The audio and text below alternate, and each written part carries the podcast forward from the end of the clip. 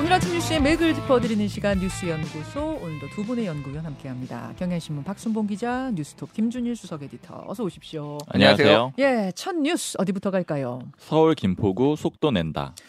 어, 어제 그러니까 국민의힘에서 서울시 김포구를 만드는 그 특별 법안을 발의했습니다. 네. 지난달 30일에 김기현 대표가 의제로 던졌거든요. 네. 그로부터 17일 만에 법안 발의까지 나왔습니다. 네. 내용을 요약하면은 내후년부터 김포시가 서울에 합쳐지는 거고요. 음. 그러면서도 기존의 혜택은 유지가 된다라고 요약을 할 수가 있어요. 내후년이면 2025년부터. 네, 2025년 1월 1일부터 김포시는 서울 김포구가 되는 거고요. 그러니까 즉 내후년부터 바뀌는 거고 네. 그다음에 김포시 내에 있는 읍면동 있잖아요. 예. 여기는 김포구 모모동 이렇게 바뀌게 됩니다. 음, 그두 번째로 김포시가 내에 이제 읍면이 있는데 여기가 여러 가지 좀 혜택들이 있었어요. 근데 이 혜택은 6년간 즉 2030년 말까지 유지된다라는 건데 예를 들면은 농어촌 특별 전형 이런 데 혜택이 있었거든요. 맞아요. 대학 입시 문제와 관련된 혜택이 있었고 예. 그다음에 세제 감면 혜택도 있었거든요. 뭐 예. 등록 면허세, 재산세, 양도소득세 조금 깎아 주는 게 있었는데 처음에 합쳐진다라고 하니까 이제 뭐 환영하는 사람도 있었지만 이런 혜택 이제 중요하게 생각했던 사람들은 불만이 있었는데 이 불만을 좀 누그러뜨리기 위한 그런 조치라고 보시면 되고요. 음, 특히 사실 대입 준비 이 특별 전형으로 하던 분들은 불만이 컸는데 이런 것들도 좀 기간을 유예해 줬다라고 볼 수가 있습니다. 음, 그리고 어제 당론으로 발의를 했는데 발의자도 좀 주목을 해서 볼만해요.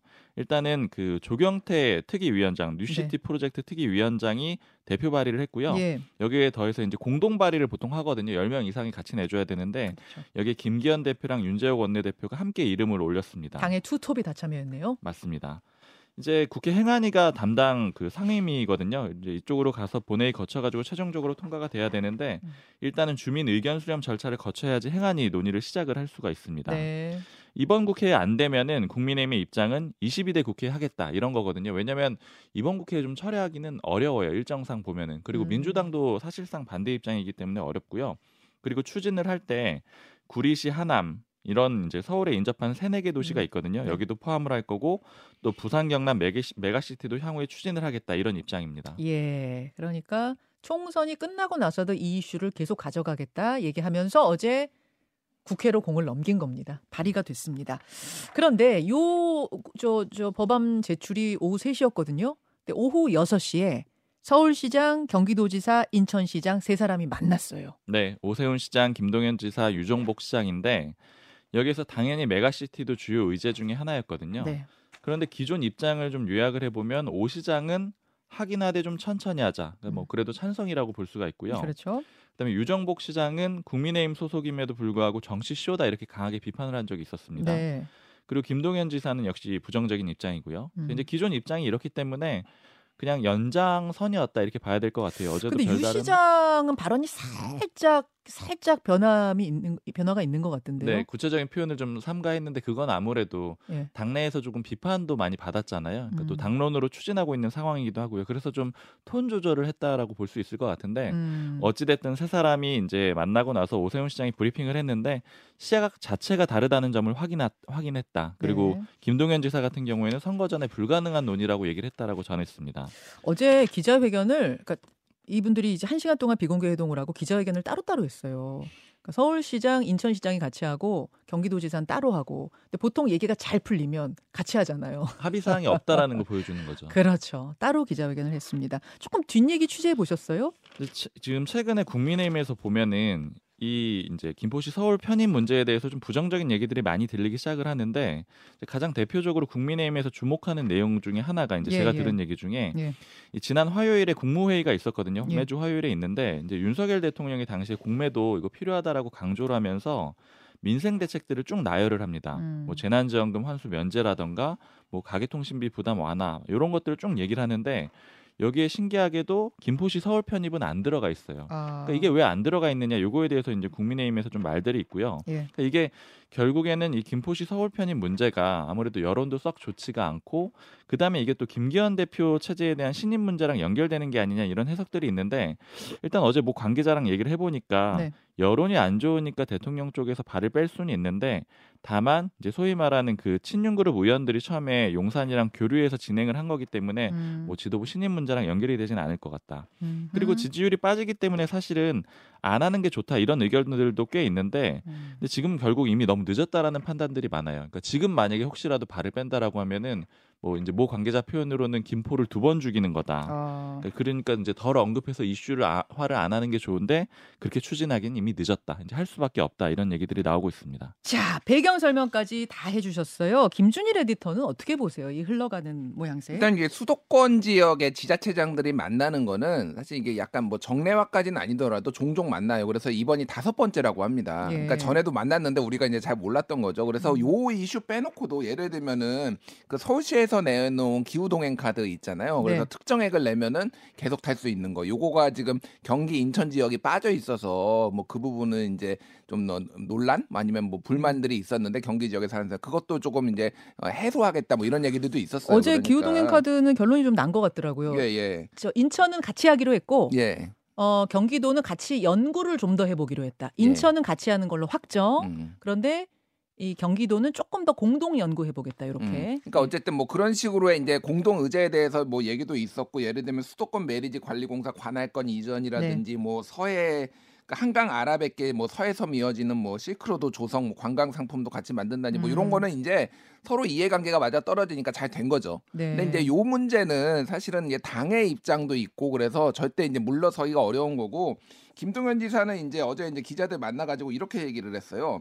바람과 함께 사라지다가 아니라 총선과 함께 사라질 이슈다. 음, 영화 바람과 함께 사라지다 빗대가지고 총선과 함께 사라지다. 예, 예. 제 느낌은 이거는 김기현과 함께 사라지다 뭐 이렇게 될 가능성이 높아 보이는 것 같아요. 왜냐하면 그 박순봉 기자가 얘기를 했듯이 총선도 아니고 김기현 대표와 함께 사라진다? 왜냐하면 이게 김기현 대표가 주도해가지고 이걸 냈기 때문에 예. 만에 하나 이게 뭐 비대위로 가거나 국민의힘이 체제가 이제 바뀔 경우에는 굳이 이거를 계속 그 붙들고 있을 이유가 별로 없어 보인다. 아, 김기현 어. 대표의 생사와 같이 하는 이슈 같다? 제 제가 어. 이건 제 예, 판단입니다. 예, 예, 그러니까 예. 뭐 그럴 가능성 이 왜냐하면 지금 어느 정도 지금 박- 박순봉 기자도 얘기했지만 약간의 음. 좀 뜨뜻미지근한 반응들이 있어요. 여론조사 결과를 봐도 상당히 뭐 좋게 나오지도 않고 뭐 음. 여러 가지 이슈, 이슈가 있으니까.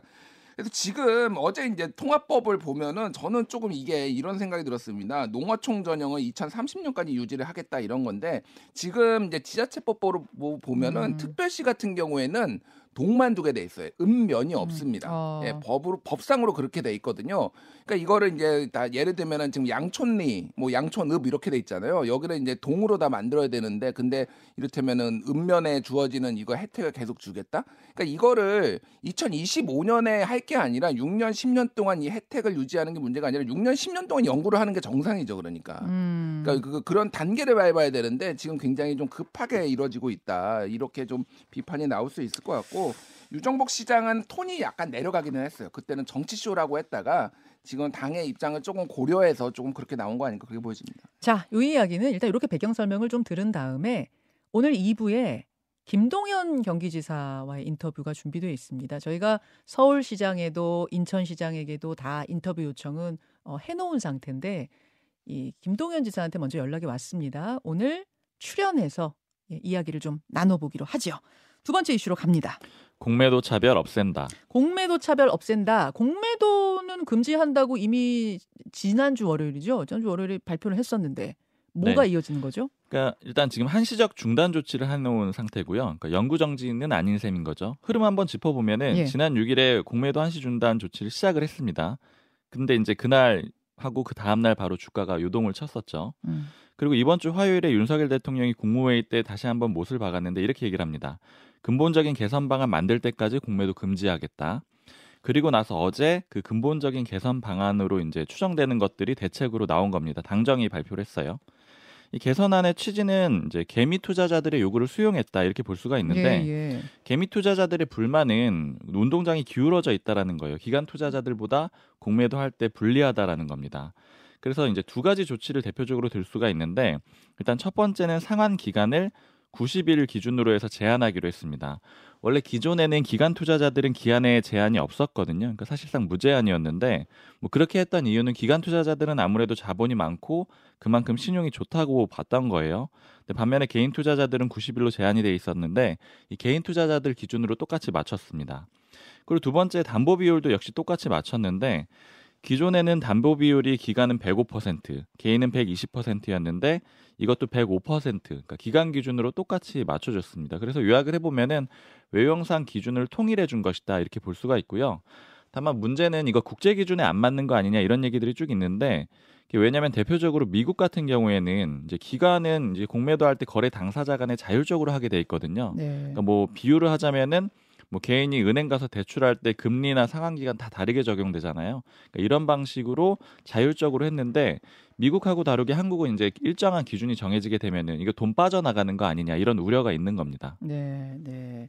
자, 김준 에디터. 음. 공매도 어, 기울어진 운동장을 바로 잡는다. 어떻게 봐야 되나요? 뭐 기울어진 운동장 바로 잡으면 좋죠. 근데 이거에 대해서 일단은 여러 가지 층위에서 이제 비판과 평가가 나오는데 첫 번째는 이거를 공매도를 금지해 가지고 잡아야 돼? 예를 들면은 이를테면 음. 지금 뭐저 주식 담보 비율이 개인은 120 그리고 기관이나 외국인은 105%니까 그러면은 기관이나 105뭐뭐그 기관에 맞춰 가지고 105%도 개인도 맞춘다 이렇게 하는 거는 공매도 금지하고 아무 상관없어요. 음. 그냥 어, 내년 6월부터 그렇게 하겠습니다라고 발표하면 되는 겁니다. 이거를 공매도를 금지해야 될 이유가 없는데 지금 정부가 무리하게 했다라는 비판은 계속 나오고 있는 거죠. 게다가 윤석열 대통령이 이 제도가 개선될 때까지 무기한 연장하겠다라고 하면서 외국의 시장 반응은 굉장히 뜨악해졌다. 이건 왜 하냐면 왜 그러니까 투자자들이 제일 싫어하는 게 그러니까 이 변동성과 불확실성. 음. 불확실성이거든요. 근데 이게 지금 언제까지 그러면 이거 공매도 안 한다라는 거야? 그러니까 더 이제 외국인 자본이 이탈할 가능성 뭐 이런 것들이 이제 높아졌다라는 거고. 근데 사실 개미 투자자들의 요구는 굉장히 오랫동안 음. 있었고 강했잖아요.